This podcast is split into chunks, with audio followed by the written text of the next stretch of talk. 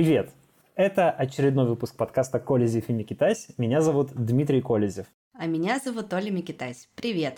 И мы сегодня говорим про самые важные, самые главные, самые интересные темы недели, которые нас чем-то зацепили и были для нас чем-то интересны. А, собираемся обсудить следующее. Во-первых, арест ректора а, Российской Академии Народного Хозяйства и Государственной Службы РАНХИКС Владимира Мау. Во-вторых, поговорим про то, что происходит э, в Украине на войне. Поговорим про потерю острова Змеиный, потерю контроля над островом Змеиный со стороны России.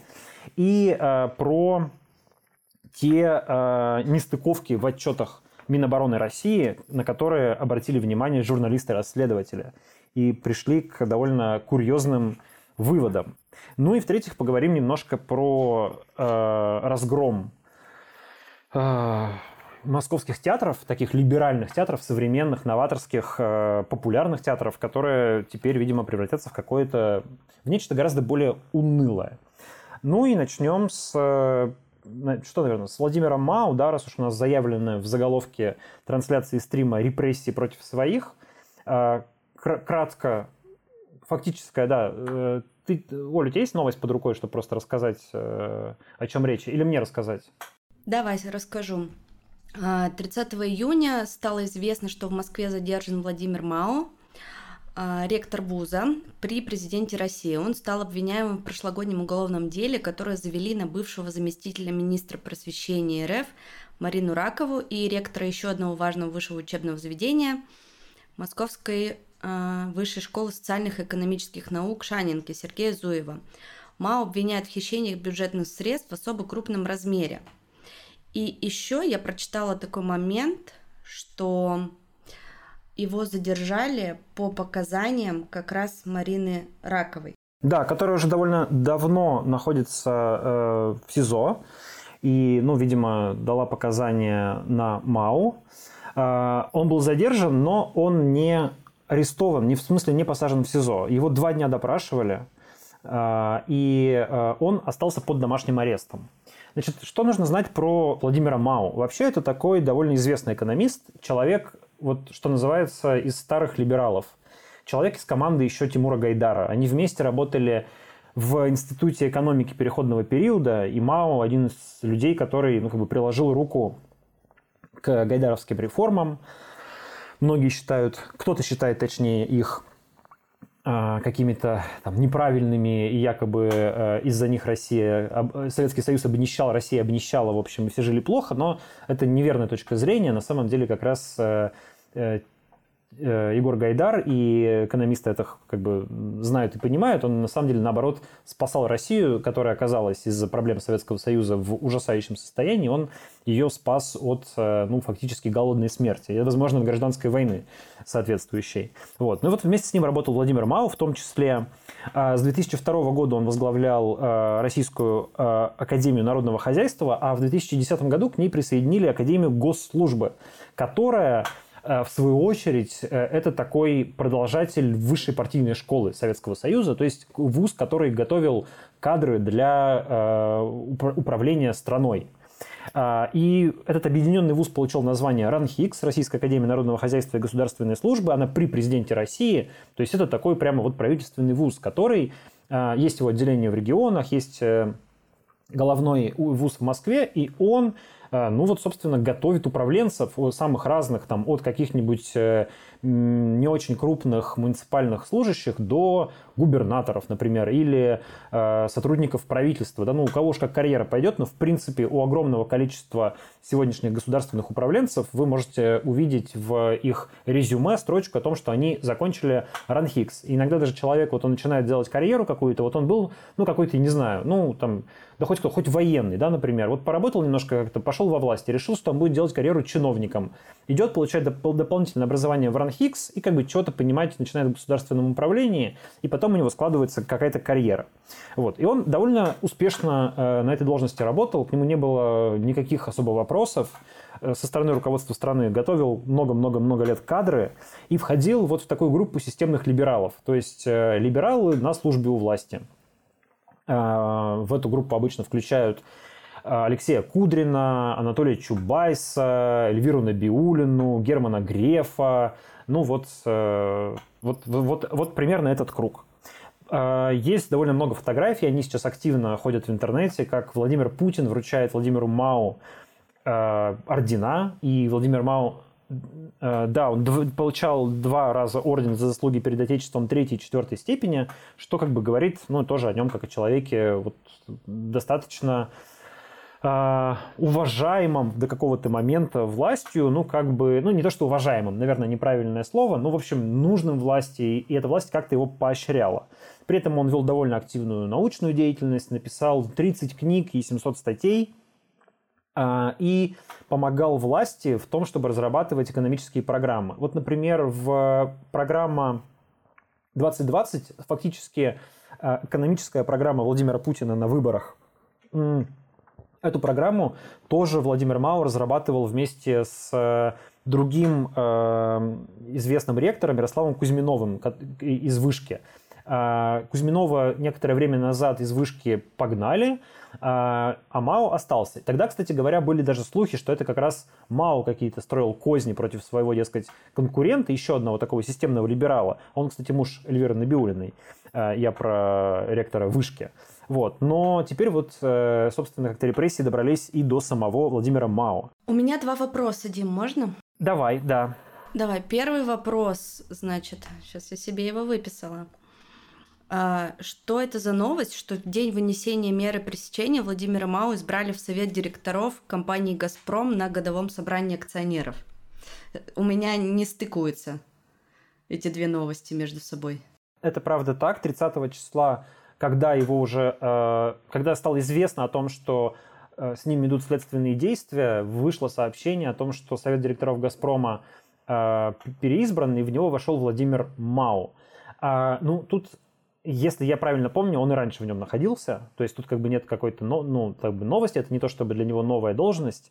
Но прозвучало довольно, конечно, странно. А еще э, 28 числа, кажется, непосредственно перед своим задержанием и началом допроса, он там вместе с Сергеем Кириенко, замглава администрации президента, Э, награждал победителей какого-то конкурса. То есть вот человек буквально до последнего момента над ним тучи никак не сгущались. То есть не было каких-то, знаешь, вот когда человек попадает в опалу, и вот видно, что скоро что-то с ним случится страшное, какой-то арест или э, что-то подобное. В сталинские времена часто такие истории были, да, то есть люди постепенно начинают отворачиваться, перестают с ним здороваться, не берут трубку, он становится как-то изолированный, а потом за ним приходят и арестовывают. Вот нынешние репрессии проходят совершенно по-другому. Ты только что вручаешь с Кириенко награды, и тебя избирают в совет директоров «Газпрома», а в этот же самый момент вдруг ты э, оказываешься э, на двухдневном допросе у следователя и даешь показания. Мао был достаточно системный, ну как бы недостаточно, а абсолютно системный и такой управляемый человек – а, более того, после начала войны он подписал письмо в как бы, поддержку этой войны с призывом сплотиться вокруг президента. Это довольно известное и довольно позорное, чего уж говорить, письмо ректоров э, российских вузов в, ну, вот, в поддержку так называемой спецоперации. А, там довольно было странно. Это, еще. кстати, как раз был мой второй вопрос вот про вот это вот письмо. То есть, несмотря на то, что он подписал это письмо, да, создал и его все равно забрали. Ну да. То есть тоже не состыковка. Но там была еще довольно странная история, потому что сначала появилась э, в этом письме фамилия другого человека, проректора Ранхикс вместо Мао, который, этот проректор был назван ректором. То есть было написано ректор Ранхикс, а фамилия стояла не Мао. На это через какое-то время, где-то через неделю после появления письма, обратили внимание какие-то журналисты. И ну, публично задали этот вопрос. И тогда э, письмо скорректировали, и появилась фамилия Мау, а в пресс-службе Ранхикс говорили, что он с самого начала подписал письмо, просто, мол, произошла какая-то ошибка. Но такая немножечко была странная история. Но действительно получается, что подписывая, не подписывая письма, демонстрируя, не демонстрируя свою лояльность, когда тебя придут кушать, тебя все равно э, скушают. Ну или, по крайней мере, постараются скушать. Мы сейчас еще поговорим о том, собственно, на чем все закончится, потому что а, ну, пока человек не в тюрьме, это, ну, он может еще как-то из этого выпутаться. Всякие ситуации у нас бывают. Но я поняла, что он сейчас может сесть, до 10 лет ему грозит. Ну да, это 159 статья, часть 4. Собственно, в чем его обвиняют? Его обвиняют в том, что он подписывал документы на мертвых душ. То есть людей трудоустраивают фиктивно в ВУЗ, а, они не работают, но они получают э, зарплату, потом эта зарплата, по сути, как бы воруется и делится между участниками схемы. Вот примерно это вменяют э, МАУ. Пока я там точно непонятно, какое количество таких мертвых душ ему вменяют. Я где-то читал всего про одного человека. Но вот, собственно, Марине Раковой э, и, э, точнее, нет, Сергею Зуеву в Шанинке вменяют тоже подобную вещь. Э, и там речь э, у них с Мариной Раковой э, про... Ну, там еще не оказание работ по государственному контракту, и у них вместе с Мариной Раковой ущерб, по-моему, 21 миллион рублей что звучит для обывателя много, но в принципе для вице-президента Сбербанка, который была Ракова, и для бывшего замминистра образования, и для ректора крупного вуза с ну, мировым без преувеличения именем, я сейчас про Сергея Зуева говорю, ну и Владимир Мау такой же, 20 ну, миллионов рублей это как бы скорее всего не те деньги, за которые ты будешь, э, ну, как бы так рисковать. Ну да, Мау вообще считался, по-моему, вторым самым богатым ректором в России. Да, он задекларировал в прошлом году доход что-то типа 60 с чем-то миллионов рублей, человек не бедный, в телеграм-каналах, в анонимных, ну, тем не менее, возможно, это и правда, а, писали, что у него есть вид на жительство во Франции. Это согласуется с тем, что у него есть э, степень PhD а, в одном из французских университетов. И вот вроде бы писали, что у него есть ВНЖ Франции, и у каких-то проректоров выше, э, Ранхикс еще есть ВНЖ Франции, а арестовали его а, в том числе потому, задержали, арестовали его под, под предлогом того, того, что у него на 2 июля были куплены билеты в Турцию. Он собирался улететь и, дескать, мог скрыться от следствия. Хотя а, сам Мау, защищаясь в суде, говорил, что послушайте, я в последние два месяца летал и в ту же самую Турцию, и в Армению, летал по делам вуза, возвращался и ну, никуда ни от кого не сбегал. И вся моя, собственно, жизнь в России показывает то, что я э, ни от кого не прячусь и собираюсь здесь оставаться. Тем не менее, а, домашний арест, об этом ходатайствовало следствие. А, может это говорить о том, что он уже сотрудничает и дал какие-то нужные следствию показания. А может это говорит о том, что все-таки человек, а, ну, не маленький, чего уж говорить, с двумя орденами, лично знакомый с Владимиром Путиным и а, вот в рамках вот этой какой-то непонятной пока нам операции, которую проводят силовики против МАО, ну, может быть, решили, что там снять его с поста руководителя вуза нужно, уголовку нужно, значит, все это сделать необходимо, но как бы в тюрьму человека вроде бы сажать незачем. А, так вот, но там было много еще всяких историй, связанных с Ранхиксом. Периодически всплывали, конечно, какие-то скандалы. Там увольняли э, преподавателей, которые выступали против войны. В ВУЗ приходили разные проверки. И недавно там была история про программу Liberal Arts, что в переводе ну, означает просто гуманитарные науки. Но пришла прокуратура проверять эту программу, возможно, просто испугавшись слова «либерал» в названии. Нашла там э, нарушение традиционных ценностей и постановила срочно программу переименовать и как-нибудь ее изменить, чтобы она, народ... чтобы она традиционные ценности не разрушала. Traditional art они ее назовут. Traditional art теперь будет, да, все правильно. Ну, вот знаешь, смех смехом, а, наверное, действительно то, что Мао является как бы либералом и не скрывает этого, а, наверное, это правда одна из э, причин, может быть, не непосредственных, а каких-то глубинных причин, всей этой истории, потому что а, ну, либералам, в общем, места нет в современной России. Мне кажется, что у нас уже идут не просто э, такие, как бы зачищают не просто оппозицию, да, а зачищают уже людей именно по идеологическому признаку. То есть э, Владимир Путин несколько, там, пару лет назад сказал, что все, и, и либерализм себя исчерпал. А потом он провозгласил, что у нас умеренный консерватизм. И, в общем-то, это уже вполне официально продекларированная государственная идеология. И люди, которые этой идеологии оппонируют, а либералы по определению оппонируют консерватизму, ну, в общем, получается, что, э, что эти люди как-то сегодня не нужны. И на них открыта определенная охота, можно сказать. Э, конечно, довольно странно, что в абсолютно уже такой консервативной стране подготовкой кадров занимается либеральный человек. Вот как это так? Вся страна у нас консервативная, вся такая жесткая, теперь милитаристская, истребинная, если не сказать фашистская, да? а губернаторов и министров для нее готовит либерал – и готовят в том числе по каким-то либеральным программам, подрывающим традиционные ценности. Ну, не стыкуются же одно с другим. Поэтому, э, поэтому и происходит такая зачистка. Может быть, там есть какой-то денежный след еще во всей этой истории, потому что вот когда начиналось только дело Марины Раковой, в принципе, довольно активно обсуждалось, что она, возможно, конфликтовала с, ну, вступила в какой-то такой аппаратно-хозяйственный конфликт с Ротенбергами, которые очень активно работают на рынке образования, в том числе учебников, э, разного образовательного софта, разных образовательных программ. Это все э, довольно большой рынок, куда тратятся огромные бюджетные деньги. И есть предположение, что вот э, здесь Марина Ракова, возможно, представлявшая интересы Германа Грефа, который тоже имеет большие интересы в образовании, у него много там всяких проектов и программ было по поводу современного образования. Сейчас уже, наверное, ничего этого не будет после войны, но тем не менее. Вот, что, может быть, она как бы наступила на какие-то э, больные места э, Ротенбергом и за это поплатилась и попала в тюрьму. То есть это не то чтобы какая-то политическая история, а больше дележка денег. Но куда вырулит это уголовное дело, каждый раз непонятно. Вот сидит в тюрьме какой-то, какая-то крупная птица. Марина Ракова, достаточно крупная птица. Человек сидит в тюрьме довольно долго, э, Ему оттуда хочется выйти, конечно, как-то вернуться к какой-то более-менее нормальной жизни, и в, таком, в такой ситуации человека можно получить разные показания. Наверное, вот и на Владимира Мао тоже. А, а, и, наверное, это ключевая причина, собственно, этого уголовного дела. То, что системе просто нужно питаться ведь чем-то, да? Почему, вот, почему вроде бы какие-то лояльные Владимиру Путину люди – попадают в жернова этих репрессий. Ну, вот, казалось бы, вот ему орден вручали, вот он письмо подписывал. Но вот как же так получилось, что э, вдруг его под домашний арест?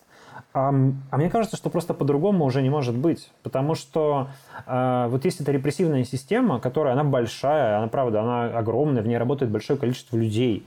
Uh, у этой системы, как бы подсистемы внутри государственной системы есть свои интересы. Этот интерес заключается в том, чтобы производить больше репрессий, потому что она этим живет. А, эти репрессии дают как бы людям, которые эту систему наполняют, а, питательный материал, а, который превращается в новые там звания, в продвижение по службе, в создание новых каких-то подведомств внутри их ведомств, в получении дополнительных бюджетов и так далее, в увеличении власти, в конце концов, как таковой. То есть это питательный материал для системы. И эта система, она так вот смотрит по сторонам и думает, чего бы еще съесть. А, а дело в том, что все, кто был хоть как-то оппозиционен, хоть как-то не вписывался вообще в государственную такую линию, в генеральную линию партии, они уже давно съедены. Или уехали из страны, до них теперь не дотянуться. Да, э, кого? Ну, значит, приходится есть уже теперь своих, потому что, не, можно еще, конечно, какого-нибудь там склевать э, худородного либерала, значит, бедного, несчастного, какого-нибудь оппозиционера, да, там, или навальниста последнего, который в России остался. Яшина, я так переживаю за Яшина, если честно, вообще, мне просто... Илью Яшина, да, да, но, но, смотри, Илья Яшина, посмотри на него с точки зрения системы, он же, э, жира на нем никакого нет, он, он как бы худенький, он, э, значит, э, косточки эти долго не обсосешь, то есть он показаний с него никого не возьмешь, да, больше там, чтобы куда-то по цепочке вверх пойти. На кого он показания даст? На Бориса Немцова? Значит, э, никаких там вокруг него других кругов, каких-то влиятельных лиц нет. Какого-то имущества у него, которое можно было бы как-то там под шумок поделить, переделить, нет. За какие-то финансовые потоки он не отвечает. То есть, как бы, все это уже неинтересно. Да? Зачем хватать Илью Яшина? Ну, понятно, что его схватили, и как бы э, довольно странно, что это не случилось раньше.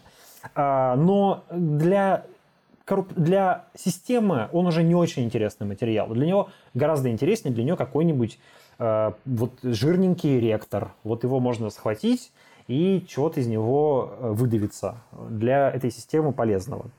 Вот. Я думаю, что это, собственно, главная, главная причина. Да, вот эта ситуация с ректором, она, может быть, сейчас даст зеленый свет и начнут так быстро всех жирненьких под шумок забирать. Да, наверное. Ну, э, их, как бы, с одной стороны, уже забирают. С другой стороны, вот есть... Э, но это началось еще с э, дела Сергея Зуева, с ректора Шанинки, да, когда как бы ректоры поняли, что за ними тоже начинают приходить.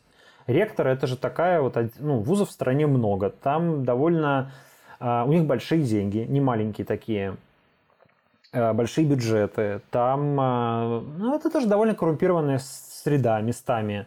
Там есть чего бояться и как бы есть э, много всяких скелетов в шкафах.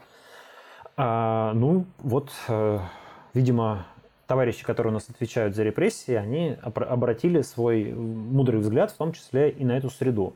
При этом она ведь особо не защищенная, да, хотя говорят мне, вот я сегодня разговаривал как раз за завтраком с одним знакомым, который, э, ну, там, немножко знает ситуацию изнутри, он говорит, что Мау как бы очень Э, Мал понимал, что он как бы такая мишень, и он себя обкладывал э, ФСБшниками. В том смысле, что он назначал на разные должности в Ранхиксе разных э, сотрудников э, ФСБ, ни одного там проректора назначил, как обычно бывает в вузах, да, а там и проректора, и каких-то там еще людей, да, то есть как бы он туда ввел много ФСБшников и думал, что эти ФСБшники его как бы будут его периметр безопасности, что они как-то там в нужный момент, не знаю, замолвят словечко, отобьют какую-то атаку, ну, потому что они тоже в этом вузе кормятся.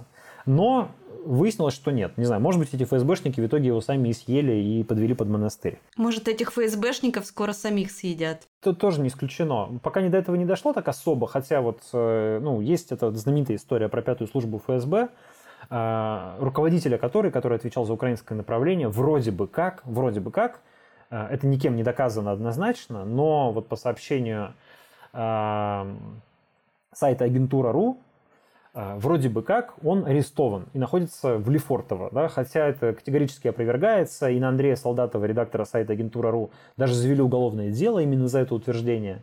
Но все-таки пока что этого начальника пятой службы как-то почему-то никому не предъявили, не сказали, что смотрите, он на самом деле на свободе. Так вот, есть такой слух о том, что и ФСБ уже какие-то чистки идут, а, но пока как, как бы масштабного этого ФСБ нет. Хотя история нашей страны и логика развития событий подсказывает, что доберутся и до этого. И последнее, знаешь, соображение про МАО. А, я сейчас читал комментарии Константина Сонина, экономиста. Вообще надо сказать, что за МАО заступилось некоторое количество людей – ну, не то чтобы заступилась, но как-то выразили некоторое сожаление, недоумение и э, э, сочувствие по этому поводу, в том числе... Не остались в стороне. В том числе Екатерина Шульман, которая заканчивала аспирантуру Ранхикс, если я правильно помню, и сказала про МАУ несколько э, ну, таких довольно теплых слов. И Константин Сонин, экономист довольно известный, который тоже высказался о МАУ как о, по крайней мере, компетентном экономисте, а, и Константин Солин там написал, что, вот, дескать, э, какую глупую вещь делает система. Вот надо бы в этот критический момент, когда экономическая ситуация плохая, надо бы человека, надо бы человека спросить, да, попросить его об экспертизе, о том, чтобы он помог спасти российскую экономику в этот сложный момент, а его вместо этого сажают, дескать, в тюрьму.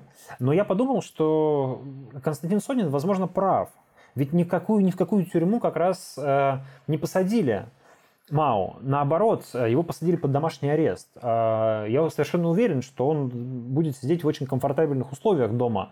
Я не знаю, где уж он живет, в городской квартире или за городом, и где именно ему оформили этот арест, но явно это не комнатушка э, в 33 квадратных метра, не клетушка. Э, значит, человек будет сидеть э, дома, у него будет много свободного времени теперь, и он вполне может предоставлять всю необходимую экспертизу для спасения российской экономики.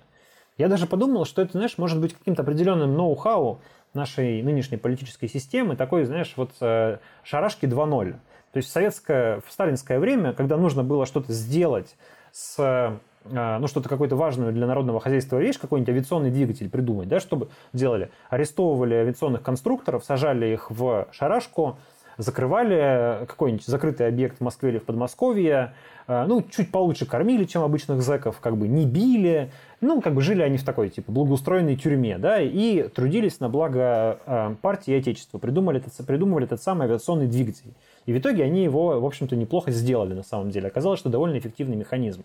Но сегодня, конечно, так уже не поступишь. Все-таки мы живем в 21 веке. Времена у нас более гуманистические. Ну, можно же взять вот Владимира Мао, посадить его под домашний арест, сказать, дорогой Владимир Мау, ни на что больше не отвлекайся, сиди, значит, и пиши теперь план спасения российской экономики. Напишешь, а, мы тебя, возможно, отпустим и, может быть, тебя даже оправдают. Не напишешь, не спасешь российскую экономику, значит, мы тебе домашний арест заменим десятилетним сроком.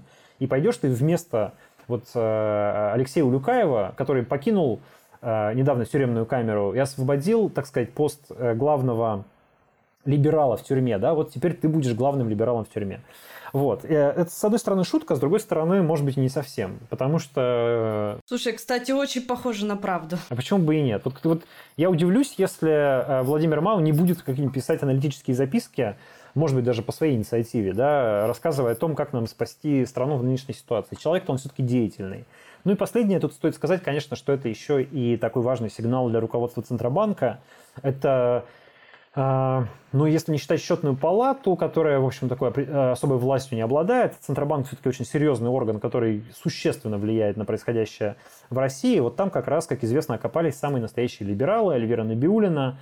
А, недавно у издания «Медуза» выходил большой текст о том, что ну, как там работает Центробанк, как все устроено, и как они в условиях военного времени спасают экономику. Такая очень, очень, очень э, как бы морально спорная задача, конечно вот, потому что во многом они помогают вести войну. Но тем не менее, да, то есть э, вот Эльвира Набиулина, либерал из либералов, сидит в Центробанке во время войны и помогает э, сохранить российскую экономику. И дело, дело Владимира Мала, в общем, такое напоминание Эльвире Набиулиной, что уже вполне можно представить, что из-за руководства Центробанка когда-нибудь придут. Вот не справятся они со спасением экономики, случится с курсом рубля или доллара что-нибудь ненужное, чего бы не хотелось. И кто знает, что будет с Эльвирой Набиулиной или ее супругом. Слушай, она же хотела уволиться. Может быть, ей просто выбора не оставили, вот она и сидит там. Ну, точнее, не может быть, я думаю, что не оставили. Ну, э, Сидит, придумывает. Ну вот э, в тексте «Медузы» как раз сказано, они со ссылкой на свои источники пишут, что, дескать, это все неправда. Никуда она не хотела уйти, а она сразу э, энергично бросилась спасать отечественную экономику. Вот, давай посмотрим, что нам э, в, в комментариях говорят и пишут. Так, репрессии 2.0, пишет Олег Ванг. По поводу мертвых душ бом Бамбарбия пишет, ой, все так делают зарплатами, про Лит-институт знаю такой, но это формальный повод. Ну, да вообще повод а, формальный найти у человека, который руководит большим вузом, совершенно нет никакой сложности. Сколько там всяких нарушений закона, которые невозможно не нарушить, э, гигантское количество. Так, Набиулину нельзя арестовывать, пишет Олег Ванг. Кто же будет курсы валют вырисовывать? Ну вот пока у нее получается, ее не арестовывают. Вот перестанет получаться, сразу поставят Сергея Глазева. Так, Антон Тихомиров чуть опоздал к началу, делал грузинский салат для стрима. Илье, как всегда, спасибо за джаз. Джаза не было, пишет Олег Ванг. Джаз был 5 секунд.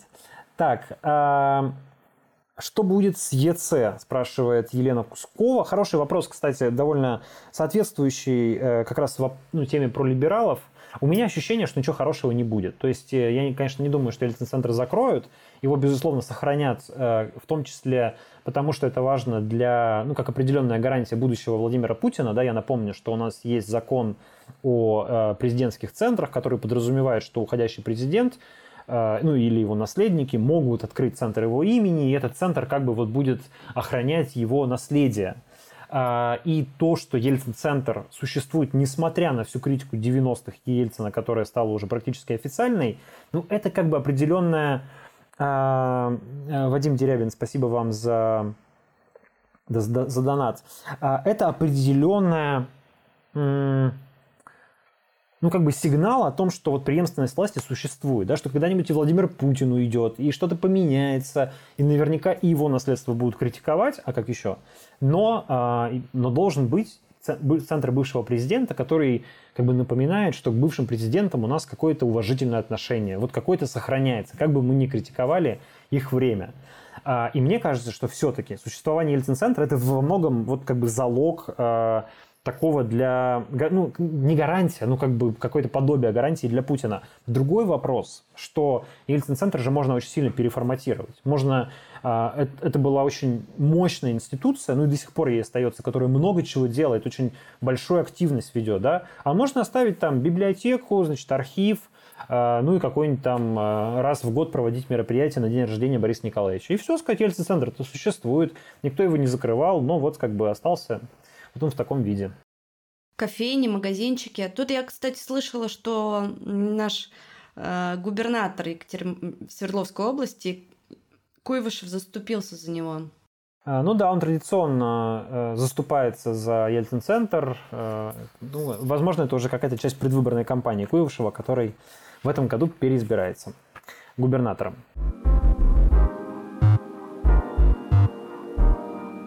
Кстати, вот, раз мы начали говорить про Екатеринбург, сегодня э, я прочитала у первого у тебя новость про то, что из окна моей квартиры, любимой в Екатеринбурге, э, теперь виднеется плакат, точнее даже инсталляция, я бы так ее назвала, где Путин за решеткой. А, не просто Путин за решеткой. Я, во-первых, хотел сказать, что, по-моему, у нас есть картинка, и давай попросим Илью ее показать. А, а во-вторых, э, значит, это не просто, он не просто за решеткой, он с на газораспределительной станции. Ну, нет, это не картинка, нам, это Елена видео зачем сразу показывает. Это уже вторая часть э, балета. Это как, э, когда приехали Газовщики? сотрудники... Газовщики, да. да, они долго не знали, что делать с этим портретом. Портрет, значит, находился за решеткой, на газораспределительной будке. И понимаете, это, конечно, очень такая глубокомысленная инсталляция. Да? Человек э, распоряжается газом и находится за решеткой. Вот. А мы про это написали. Издание It's My City, в смысле, приехали газовщики, стали чесать, чесать вот так вот в затылке, буквально фотография такая есть, где они чешут в затылке. Не знаю, покажет нам сейчас ее Илья или нет. А, и, а, значит, думали, ну, как бы вроде сдирать Путина тоже неудобно. Закрашивать Путина неудобно. Все-таки это Путин. Вот, что-то надо с ним сделать. Они, они его задрапировали. они реально затянули его тканью, и там сейчас просто супер инсталляция. Газораспределительная будка, на ней портрет Путина. Да, вот, это такой был портрет Путина, видите, за решеткой. Очень красивый, краснолицый. А, Оля сказала, что он сгорел на пляже в Геленджике. Вот, и они его, значит, и они его, и они его, вот теперь я можно показать видео. И они, не придумав ничего лучше, его э, задрапировали тканью, и теперь там, значит, э, просто вообще инсталляция года, я считаю. Э, портрет Путина на будке в, каком-то саване, значит, под тканью, и сверху еще решетка. По-моему, это совершенно гениальная, э, гениальная работа получилась. Я сегодня, когда это увидела, я знаешь, о чем первое подумала? Как жаль, что я сегодня проснулась не в своей екатеринбургской квартире, потому что у меня прямо окно на кухне выходит на на эту инсталляцию, и я все время э, по утрам заваривала кофе на подоконнике и смотрела в окно. И я просто представила это ощущение, которое бы я бы испытала, когда с утра я наливаю чашечку кофе и вижу эту красную рожу за решеткой. Это, ну, прям мне было немножко даже грустно от этой мысли. А, Вадим Дерябин нам прислал 20 э, долларов, и не просто долларов, а канадских долларов – и написал «Привет, Оля и Дима, с Днем Канады». Вас, э, уважаемый Вадим, тоже с Днем Канады, и вообще мы всю Канаду поздравляем с ее замечательным днем. Э, и кино «Вино Домино» нам прислал 5 э, евро. Спасибо за контент, всем добра и вам тоже. И Алекс Галфингер наконец-то попал на прямой эфир и могу подонатить. Ура! Спасибо вам большое за это. Нас спрашивают в чате. Спасибо. В чате нас спрашивают, если не ошибаюсь, Александр Ушаков – Спрашивают, было ли уже про змеиный. Э, про змеиный еще не было, предлагаю перейти к этой теме. Поговорить о том, что у нас происходит, но на нашем театре боевых действий. Тут мы прикручиваем все наши хихоньки и хахоньки, потому что тема серьезная, к сожалению, продолжают гибнуть, гибнуть люди, в том числе мирные жители. И вот э, как раз накануне случился удар по, ракетный удар по пригороду Одессы, э, где погибли мирные жители, и, судя по всему, этот удар стал ответом как раз на потерю, а, на потерю контроля над островом Змеиный. Напоминаю, что это небольшой островок, очень маленький, крошечный островок в северо-западной, получается, части Черного моря, километрах так в 40 от берега, а, и не очень далеко от Одессы, не очень далеко от Николаева. Это тот самый остров, как многие помнят, э, к которому подошел русский военный корабль а конкретно крейсера «Москва», который был послан по известному адресу.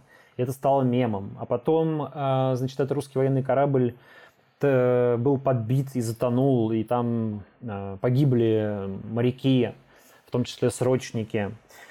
А, и на острове Змеиный, в конце концов, была установлена, был установлен российский гарнизон, там находились российские военнослужащие, и они пытались этот остров контролировать, а, но он регулярно обстреливался Росси... Э, украинскими войсками, и вот э, в конечном счете был потерян. На этой неделе после очередного обстрела на острове было несколько сильных пожаров – и российские, э, российская Минобороны заявила, что в качестве жеста доброй воли а, российские войска оставили Змеиный для того, чтобы, дескать, не мешать разминировать Черное море, и там могли проходить а, суда с зерном. Но э, довольно как бы комично выглядели все эти объяснения. Но на самом деле он же просто в очень уязвимом месте находится.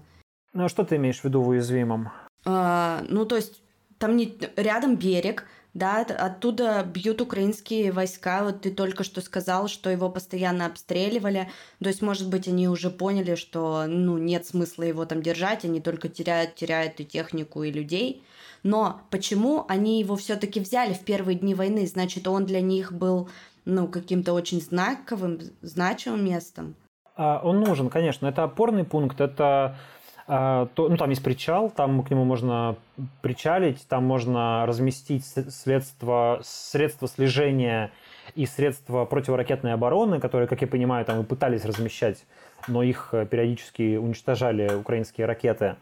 А, и его, особенно после потери крейсера «Москва», который, напомню, тоже отвечал за противоракетную оборону акватории, можно было бы использовать для прикрытия возможного для возможной высадки десанта в Одессе и в Николаеве.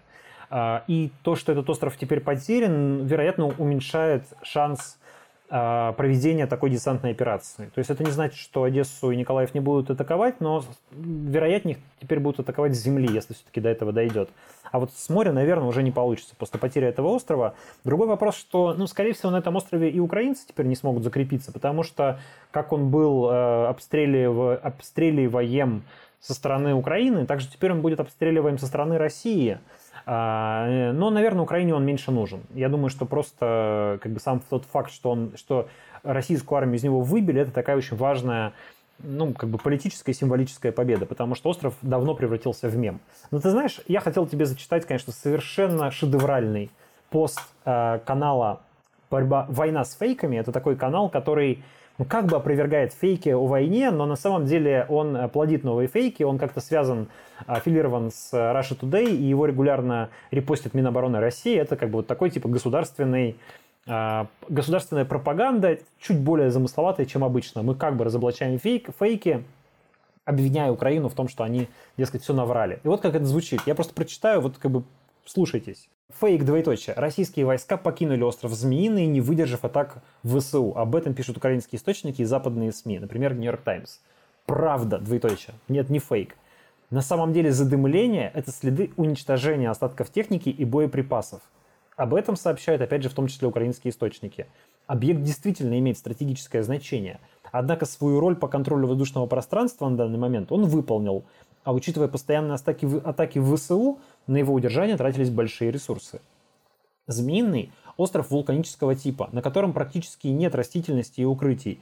И удерживать его в условиях открытого противостояния сложно – при этом российский гарнизон успешно выдержал несколько атак, несмотря на регулярные информационные атаки украинского руководства. Нет ни одного подтвержденного сообщения об успешных операциях.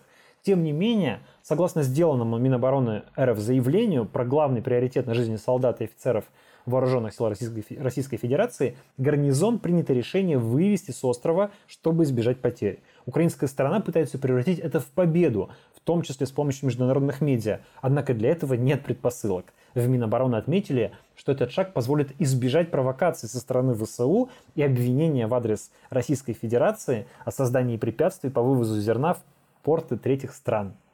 Точка. Конец. То есть, понимаешь, как они разоблачили фейк? Они сказали, что это неправда, что российские войска покинули остров Змеиный, не выдержав атак ВСУ. Нет. Российские э, войска оттуда...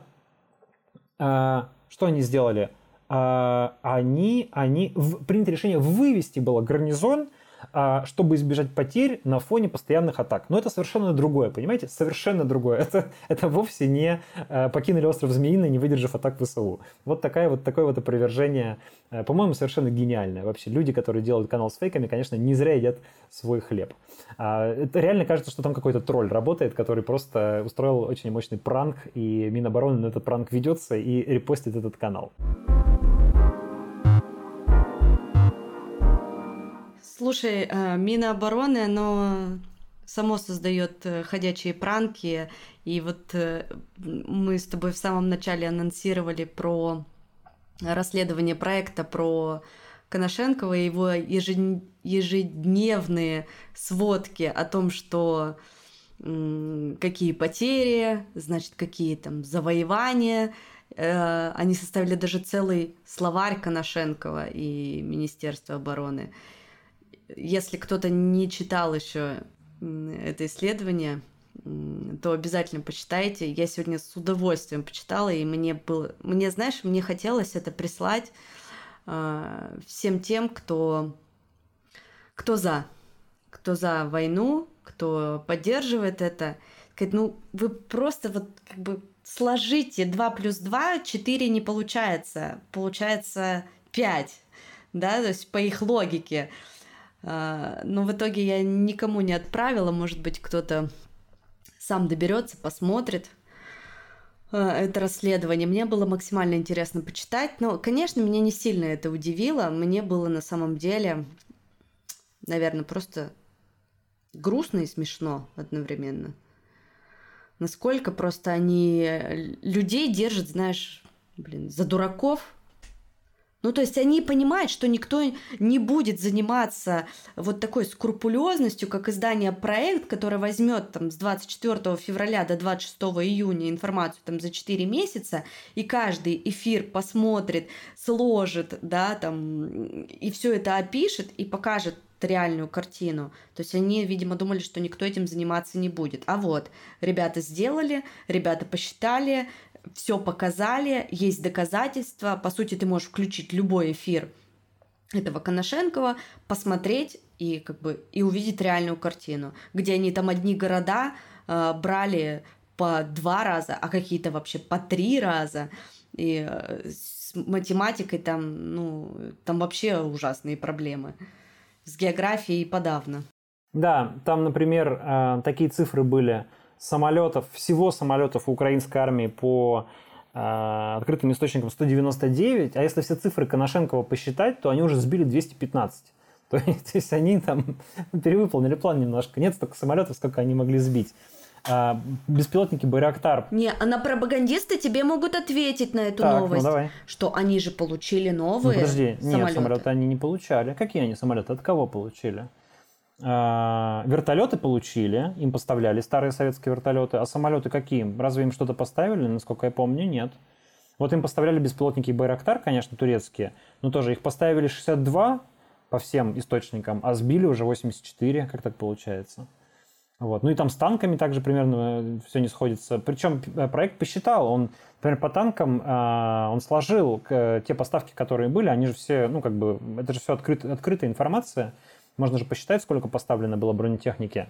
И получается, что там везде перевыполнение плана, ну, типа там где-то 110%, 120%, 146%. Ну, в общем, э, ну, как бы поймали на лжи, чего уж говорить, э, Министерство обороны.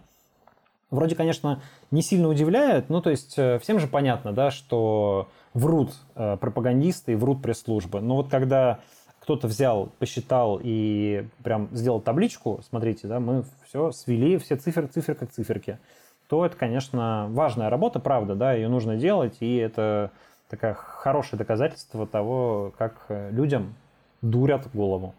Ну, он не только технику посчитал неправильно, э, ну, точнее, предоставлял данные неправильные, но и по людям тоже. То есть там, э, по его данным, погибших там около 40 тысяч, получается, это почти 80%, как они посчитали. Украинская армия, Украины да? осталось 20%. Да, украинской армии осталось 20% военных. Как они, как они еще воюют? Как они отвоевывают обратно территории? Ну, по их а, логике? Я, конечно, думаю, что а, преувеличивать со своей стороны и украинская пропаганда, российские потери. То есть они там тоже называют страшные цифры российских потерь. Это безусловно, конечно. Да, потери страшные, конечно, они правда чудовищные, но, ну, вероятно, они меньше, чем все-таки говорят э, украинские военные. И, ну, это нормально для пропаганды в, в, в условиях войны с двух сторон говорить неправду, к сожалению. Да? Коношенков не подписывался, в общем, не называет себя источником правды. Он, в общем, военный пропагандист. В условиях войны понятно, что военный пропагандист э, будет говорить то, что нужно для победы. Для победы нужно воодушевление. Воодушевлять нужно рассказом о том, что каждый день сбито какое-то еще там невероятное количество э, самолетов и заняты какие-то населенные пункты. Да. Некоторые из них, правда, уже по третьему разу заняты, но с кем не бывает. А, еще одно событие, которое меня вообще полностью выбило из колеи жизни и, ну, отвратительно мне ужасно было после этого. После Бучи так было. И вот сейчас снова после удара по торговому центру. И, безусловно, конечно, это, это просто терроризм чистой воды. И, ну, ты знаешь, э, меня так разозлило сообщение Минобороны их со- о том, что в торговом центре никого не было, по их данным, и что взорвался в склад, да, там с боеприпасами, что они в склад с боеприпасами якобы попали, что там было военное вооружение из Америки, из других стран, ну и что якобы этот торговый центр просто загорелся. Не и что он был вообще пустой. Да, и он не функционировал. И вот эта вот ложь, и мне от этого... Мне так было мерзко, мне так было противно, и мне... Вообще, я себя ужасно чувствовала после этого всего. Понятно, что и сама ситуация. Я, конечно, тоже от этого мне было безумно плохо, о том, что опять погибли мирные жители. И, ну, вообще это, это ужас, ни, ни в какие рамки не вписывается. Ну и вот эта ложь, от нее просто мерзко. Но при этом можно сказать, что как раз в этом сюжете Минобороны России, они буквально правду рубанули, потому что ведь когда случился этот удар по торговому центру в Кременчуге, Сначала же вот все вот эти вот э, телеграм-каналы, как бы неофициальные, какие-то Z-каналы так называемые, они же, как всегда, принялись набрасывать какую-то кучу, э, кучу противоречивых версий. Типа это все постановка, это украинцы сами взорвали. Ну, как обычно, да. А Минобороны такие подумали и говорят на следующий день, типа, да нет, это правда наша ракета, вот она прилетела в соседнее здание, там что-то сдетонировало и взорвался торговый центр, но, правда, он не работал. А, ну, то есть, как бы они признали, что это их удар, они признали, что, они, что в результате этого удара загорелся торговый центр. Единственное, что они не признали, это то, что он э, был рабочий. Но и вот э, кому интересно, можете в телеграм-канале... Э, господи, забыл телеграм-канал. Э, ну, короче говоря, читал хороший разбор такой приличный э, этого эпизода, там, где рассказывается про э, то, ну, почему, собственно, торговый центр э, работал, да, по, по полочкам можно посмотреть. Ну, там есть э, посты в соцсетях, там даже выручка есть. Ну, то есть это же несложно даже доказать. Ну, в общем, да, поэтому как-то... Там выручка была. Да, там э, были такие, типа, основания, что, типа, ну вот э, в Гугле у него перестали отзывы появляться с э, марта у этого торгового центра, но а, оказывается, что Google вообще все отзывы на территории России, Украины и Беларуси запретил с начала войны. То есть вот эти отзывы на Google картах, чтобы люди не писали. Вот, поэтому, в общем, к сожалению, там все работало. К сожалению, там погибли люди, да. Ну, а Минобороны э, в этот раз сказал еще относительную правду, хотя, как обычно, немножечко приврало. Э, и знаешь, еще такой один сюжет, который, конечно, очень важный был на этой неделе, связанный с войной, тоже связанный с сообщениями Минобороны. Это история про обмен э, пленных азовцев. Ведь случился обмен 144 на 144, и в ходе этого обмена там почти 100 а, азовцев, э, почти 100 защитников Азовстали, среди которых несколько десятков военнослужащих полка Азов, они были переданы Украине. Вот те самые люди, которые э, сдавались в плен. И помнишь, там рассказывали российские пропагандисты, в том числе по телевидению, говорили, что это страшные нацисты, которых мы значит, обязательно судим нашим новым Нюрнбергом, приговорим к какому-нибудь пожизненному наказанию, потому что они э, все жуткие нацистские преступники. Проходит какое-то время, и этих жутких нацистских преступников, в кавычках, почему-то меняют на российских военных, э, и они отправляются спокойно в Украину. Вот. Э, Почему? Где логика в этом? Ну, то есть, с моей точки зрения, как бы, ну, вот с точки зрения, с точки зрения, как мне кажется, нормального человека, конечно, все сделано правильно. Ну, пленных нужно обменивать. А, у России, у, у, в Украине содержатся российские военнослужащие в плену, их нужно вызволять, их нужно обменивать на украинских военнослужащих, которых тоже нужно возвращать домой. Это совершенно нормальная процедура. Просто в это э, очень тупо вписывается российская пропаганда, которая всем лила в уши очень долго, что это какие-то страшные нацистские преступники. Вот это как бы одно с другим несопоставимо. Проблема в том, что этой пропаганде какое-то количество людей начинает верить, и эти люди искренне теперь удивляются, подождите, как же так? Это же нацистские преступники, а как же мы их обменяли на э, значит, на наших э, военнослужащих. Как их надо же как, ну, даже нам про другое говорили, нам же другое обещали. Вот уже Вячеслав Володин там в Думе начинает как-то вихлять. Месяц назад одно говорил, а теперь совершенно другое говорит. А, и даже Минобороны, какая-то уникальная вообще история, они в своем сообщении в, официальном телеграм-канале подчеркнули, что обмен проводился по приказу Верховного Главнокомандующего, то есть Владимира Путина. То есть как бы сняли с себя ответственность.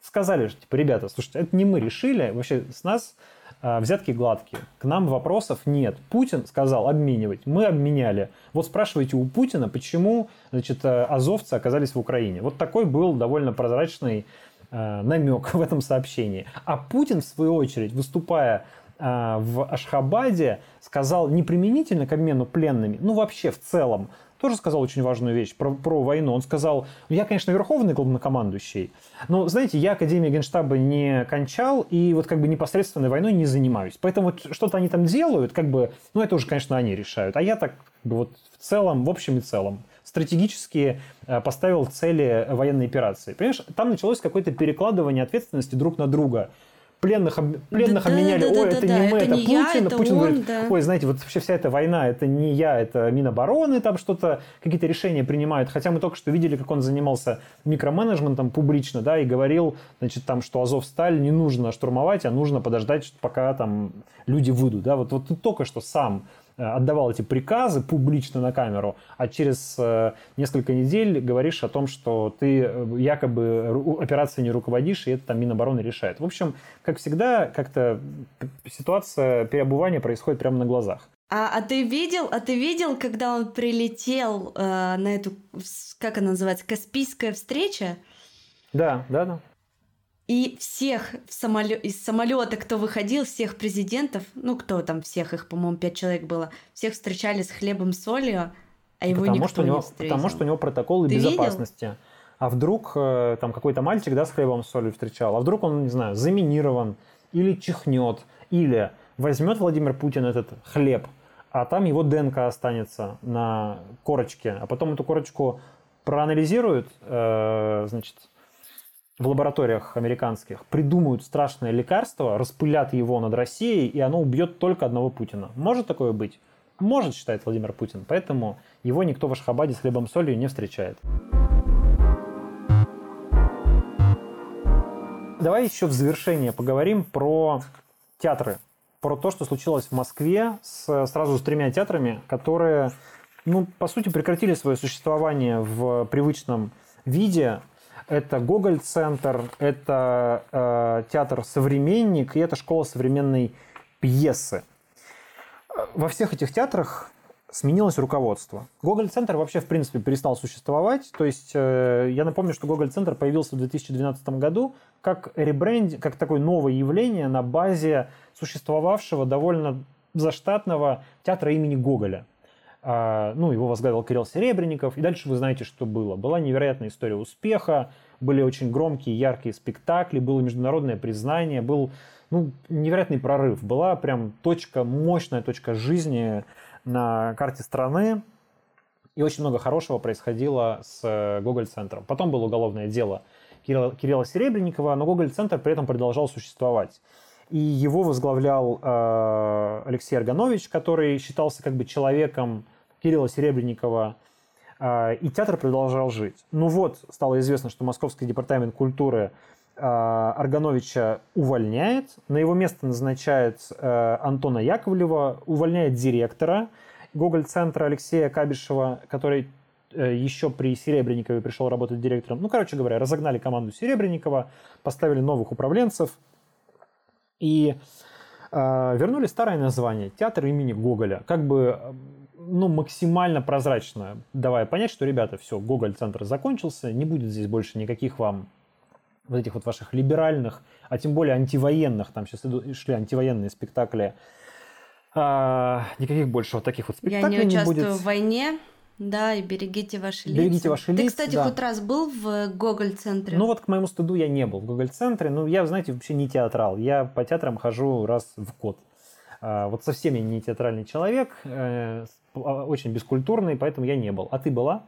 Я не была, и на самом деле это была прям моя мечта побывать. Но, как ну, говорится, вот вот. и как сказала вся команда Гоголь-центра, а, что будут спектакли, возможно, в других странах, в других городах, возможно, произойдет какая-то смена названия, и да, не будет места, но будет другое место. На самом деле, э, вот когда ты мне сказал, мы поговорим про закрытие театров, да, закрылось, э, поменялось руководство трех театров, да, современника, э, Гоголь-центра и все время забываю, как зовут школа современной пьесы.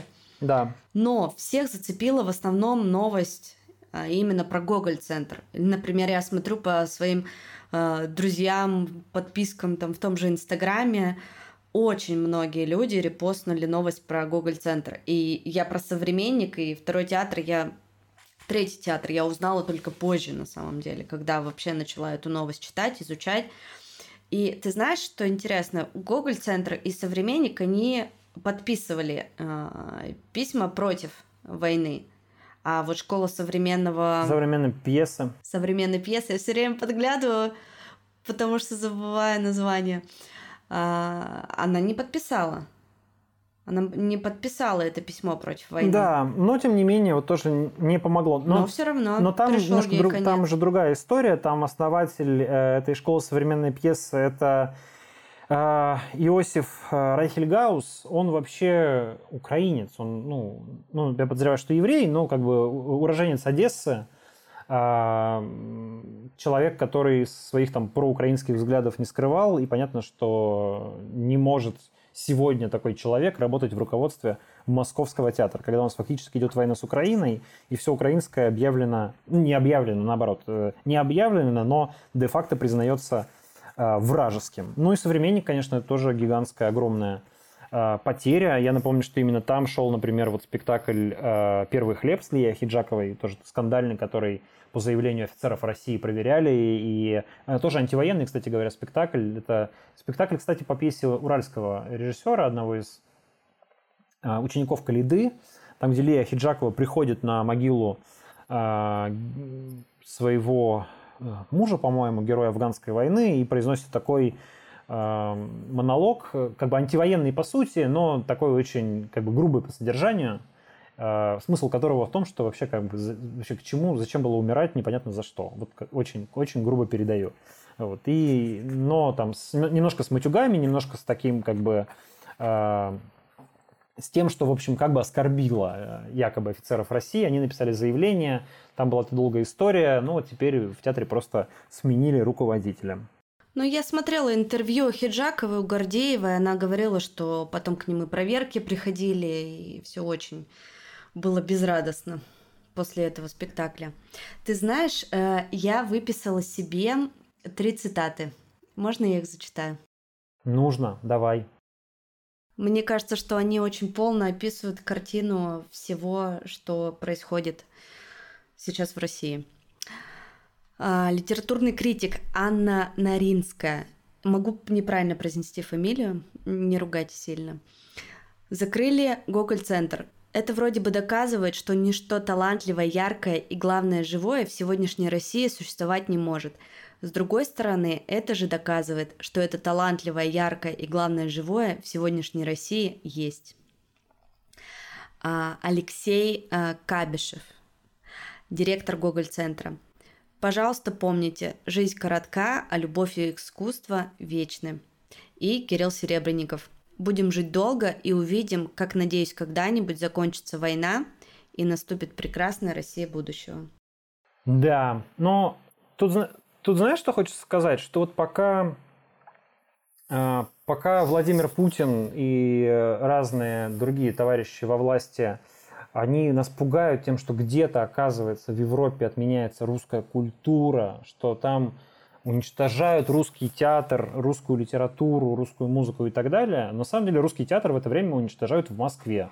Современный, актуальный, очень талантливый, замечательный русский театр, который, безусловно, является сегодня нашим национальным достоянием. И это национальное достояние просто вот как бы э, придушили, раздавили. Ну, к счастью, никого не арестовали. К счастью, все эти э, режиссеры живы. Все эти труппы, я надеюсь, смогут уехать из России и создать что-то большое и важное за границей. Я надеюсь, что найдутся какие-то, может быть, меценаты, которые помогут это сделать, и будет, значит, русский театр где-то в Берлине, или, может быть, не знаю, в Праге, может быть, в Вильнюсе, может быть, в Тбилиси, ну, где-то он будет. А, и я надеюсь, что этот русский театр, э, он сохранит э, ну, вот какие-то и разовьет те традиции, которые есть, которые были вот в эти последние десятилетия созданы. И когда-нибудь, да, когда-нибудь это сможет вернуться в Россию и, и выяснится, что вот эти люди, которых сегодня фактически выгнали, они, в общем, и были настоящей русской культурой, а, а вовсе не те посредственности, которые пытаются привести на их место. А, но, знаешь, вот такое, ну, я повторюсь, я не театрал, для меня как бы нет такого ощущения, что оторвали какой-то кусок прямо от сердца. Но, в принципе, конечно, надо сказать, что вот жизнь той, которая она была, она прям так заметно по кускам исчезает. Понятно, что 24 февраля вообще все поменялось, но ведь в Москве до сих пор люди, многие, да и не только в Москве, во многих городах России, как бы пытаются жить жизнью, которая как бы по инерции продолжает то, что было до 24 февраля. А, в Екатеринбурге ходят в Ельцин-центр, в Москве входили в Гоголь-центр или там, не знаю, продолжают весело сидеть на верандах ресторанов. Ну и понятно, понятно, что люди не могут там все время думать о войне, как бы я тут их не осуждаю даже. Но вот э, жизнь-то меняется, и теперь Гоголь-центр закрылся, мы не знаем, что будет с Ельцин-центром, а скоро, наверное, ресторанов станет сильно меньше, и еда в них станет менее доступна людям. А, ну, как-то вот так вот по кусочкам, по кусочкам, по кусочкам, к сожалению, исчезает та Россия, к которой мы э, привыкли. Она была не идеальная, конечно, эта Россия, в ней было много плохого, и в итоге все это привело к какой-то вообще полной катастрофе, но, согласись, это было, в этой стране было что-то и приятное. В ней было иногда приятно жить и приятно время проводить. В ней было много хорошего. Вот те же, например, замечательные театры. Теперь их не станет. Надеюсь, они где-то в другом месте сохранятся, и когда-нибудь это все еще реанимируется. Ты знаешь, недавно разговаривала со своей знакомой, она буквально не приехала пару недель назад из Москвы в Тбилиси, и она говорит, ты знаешь, я после Москвы, говорит, какое-то чувство испытала очень непонятное. Ну, то есть переполненные веранды, все катаются на самокатах, там жара стоит, и стали, да, пропали действительно там Z-плакаты, меньше этого стало и на улицах, и на машинах, и вообще везде в центре. Говорит, такое ощущение, что как будто бы ничего нет. Ну, то есть Москва как будто бы живет той прошлой жизнью э, до начала войны. И, говорит, мне стало так страшно и так неприятно. И когда я разговаривала со своими знакомыми, э, друзьями, никто не называл войну войной. Ну, то есть они... Даже в личных разговорах. Да, ну то есть в компании никто не называл войну войной, и все говорили, ну вот эта ситуация, вот этот, э, типа, мы здесь не материмся на букву «П», но спецоперации тоже никто не называл, но и войной никто не называл. И как бы они спросили, а почему вы не называете войну войной? Почему вы придумываете и говорите, что это вот эта вот ситуация? А они прямым текстом сказали, что мы не уверены, что это безопасно сейчас. Мы не хотим подвергать себя опасности, мы не знаем, да, там это наши знакомые друзья, но знаешь, вот этот вот как бы 37-й год в дверь постучался, когда ты даже в кругу каких-то знакомых друзей боишься называть вещи своими именами. Вот это, это страшно, это ужасно. И это и есть трагедия, которая сейчас происходит в России. Да, а, Хотя, да, ты знаешь, вот мы при этом общались с юристами как раз на тему, ну, с журналистской точки зрения спрашивали, а вообще имеет смысл там войну как-то закрывать звездочками или заменять словами специальная военная операция? И юристы, которые работают с медиа, сказали, что вообще мы смысла особо не видим уже. То есть, в принципе, прецедентов того, чтобы привлекали просто за слово «война», вот только за слово «война», они не знают. А, да, понятно, что привлечь могут сегодня и за пустой плакат, но как бы привлекают все-таки за какую-то акцию, либо за какое-то высказывание, ну вот как у Майкла Наки, да, например, уголовное дело, то есть там а, объяснили, ну там, то есть они объясняют, почему он там якобы дискредитировал вооруженные силы, и еще одним из пунктов добавляют, что он также назвал специальную военную операцию войной. Но вот дело, чтобы только за слово «война» кого-то привлекли к ответственности, даже к административной, вот юристы, с которыми мы говорили, а это хорошие юристы, включая Павла Чикова, вот они не вспомнили. Может быть, кто-то подскажет, что вот было такое дело, когда только за слово «война» конкретно человека привлекли. Но вообще-то вроде бы такого не было. То есть и, и совет юристам, юристов, даже журналистам, типа, ребятам, ну, вы можете использовать, за это не наказывают. Но ты права, что очень важно, что, э, что люди, ну, как бы себе уже сами придумывают больше ограничений даже, чем есть по факту. А, они себе сами запрещают больше, чем того требуют э, там, правоохранительные органы наши замечательные или закон. Алекс Харитонов пишет, какие юристы, это не относится к закону, это копия 58 статьи. А, ну да, ну, с одной стороны так, с другой стороны, если, если контекст о том, что вот люди общаются в компании, в частное и там и боятся говорить слово война, потому что считают, что кто-то может донести, что назвал войну войной, за это могут там прийти. Ну нет, как бы ребята, за это, ну пока еще не могут прийти. Ну таких нет прецедентов. Скажите, если такое было. Я просто к тому, что э, ну хочется, чтобы люди там с ума как бы не сходили, сами себя не загоняли вот в какую-то очень в страх какой-то. Я понимаю, так легко, наверное, сейчас говорить там типа из-за границы, вот, потому что мы здесь можем говорить все, что угодно, и счастливо называть войну войной, а там, не знаю, требовать э, мира и говорить, что, ну, как бы говорить, говорить то, мы можем спокойно говорить то, что считаем нужным говорить, очень важно это, и поэтому, и поэтому и уехали. Вот, но как бы если люди в России свалятся вот в эту вот пучину страха, как бы все вместе, я понимаю, что они уже, наверное, в нем, в, в ней, в этой пучине, но ведь чем дальше будет, тем хуже. И чем больше люди боятся, тем больше будут развязаны руки у тех же репрессивных органов, у государства, у власти в худшем смысле. Поэтому... Ну, а с другой стороны, а как, а как не бояться? Как не бояться, когда ты видишь, что садят за пустые плакаты людей? Не знаю. Не, вот честно, нет ответа.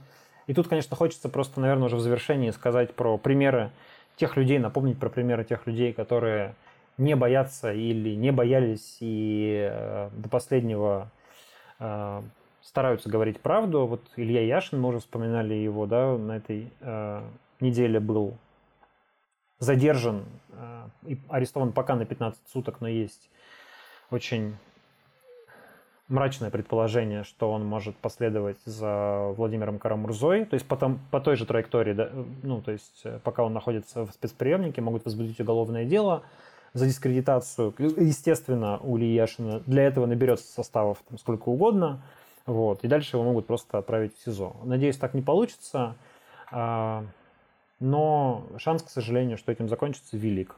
Но такие люди есть. И по-прежнему есть люди, которые находятся в Москве, есть люди, которые вернулись из-за границы в Москву. Леонид Гозман вернулся, как бы кто к нему не относился. Ну вот взял человек, вернулся и пытается как-то что-то говорить. Марина Литвинович в Москве.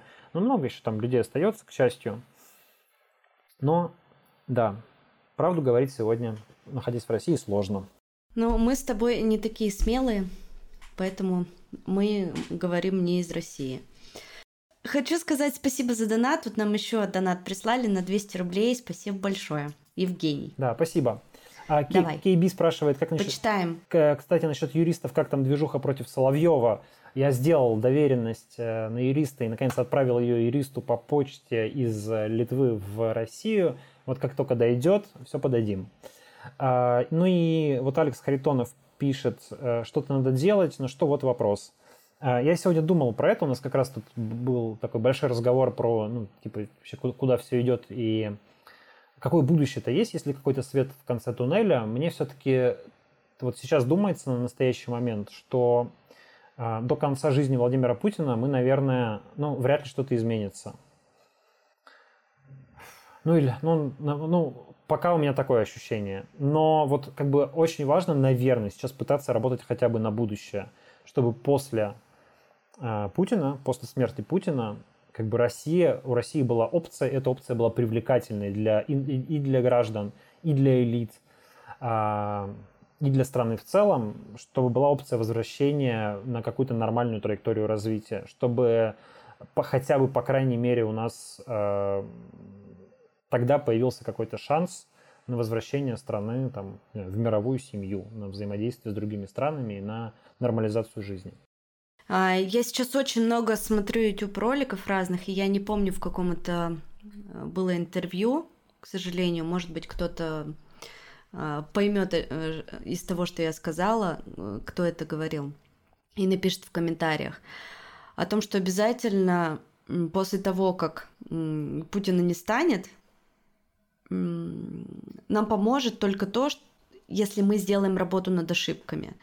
И больше не будет, а, и мы больше не дадим а, ни одному следующему да, президенту править больше, чем ему нужно. Да, то есть там не, не 20 лет, а вот сколько должен быть срок у президента. По-моему, это даже в интервью у Яшина было. Вот 4 года, там 8 лет – но любой человек, вот даже если бы ты стал президентом, да, это точно в интервью у Яшина было, если бы ты стал президентом и сидел бы э, 20 лет, то у тебя бы тоже фляга засвистела. И у меня бы фляга засвистела, несмотря на то, какие мы хорошие люди. Не может человек быть у власти э, больше, чем ну, пред, предназначено у меня бы уже, У меня бы уже через, у меня бы уже через 4 засвистело. А, ну вот к тому... Это совершенно однозначно тому, что э, у россиян должна произойти какая-то работа над ошибками, чтобы мы в дальнейшем такого больше не допустили. Потому что, как мы видим, история циклична. И очень часто мы сейчас обращаемся в прошлое, да, мы постоянно смотрим э, ролики, да, различные, что было в прошлом, а как было, анализируем, какие-то проводим параллели. Вот даже недавно у тебя вышел, э, вышло отличное видео про э, финскую войну, да, и все, все циклично. И если работа над ошибками не сделана, то, скорее всего, там пройдет энное количество дней, лет, и наши внуки опять придут ну к да, тому же. но понятно, что, что, что что-то изменить нужно, только как эту работу ввести, на самом деле, пока никто не знает, потому что непонятны условия. То есть, что будет, как будет. А, типа, Путин умрет, и можно будет как-то переучредить страну заново и придумать какие-то новые правила – или, не знаю, Путин умрет, и после него придет кто-то еще хуже и постарается утащить страну там, не знаю, дальше по пути э, фашизма. Мы точно не знаем, но как бы надо, по крайней мере, мы, как мне кажется, должны все стараться делать какую-то работу, все от нас зависящее, чтобы э, возможность нормализации, она как бы сохранялась, да, то есть нужно там пытаться пронести, э, ну, по крайней мере, сохранить какие-то возможности для этого, и вот тот же, там, не знаю, Кирилл Серебренников – Э, если он сейчас уедет из страны и сделает где-то русский театр, и в этом театре постарается сохранить какую-то часть а, альтернативной, настоящей русской культуры, вот это тоже будет очень важной работой, как мне кажется, для будущего России. Ну все, а, давай на этом будем заканчивать. Виталий Марков напишет, Дима, Оля, привет из ЕКБ. Всем в Екатеринбурге привет, в других городах привет, привет в Москве, всем привет в Петербурге, привет в Вильнюсе, Привет э, в Стокгольме. Есть люди, которые в Стокгольме нас слушают, я знаю, и смотрят. Им тоже привет. Мы даже узнали, что нас из Канады смотрят. Очень приятно. Да, да спасибо, спасибо вам большое, спасибо за ваши донаты. Вот нам еще только что донат пришел на 100 рублей. Э, как мы обозначили цель наших донатов на жизнь мигрантскую. И спасибо большое. Ссылки все будут в описании к стриму, в описании к этому подкасту. Э, вы нам очень помогаете, поддерживаете. Это правда для нас с Димой очень важно. Спасибо тебе, Дима. Спасибо, Оля. Я была рада провести эти полтора часа с тобой. As usual, как обычно, по, по пятницам. До следующей недели. Всем пока. Подписывайтесь на подкаст на той платформе, где вы нас слушаете. На Apple подкастах оставляйте комментарии и ставьте звезды.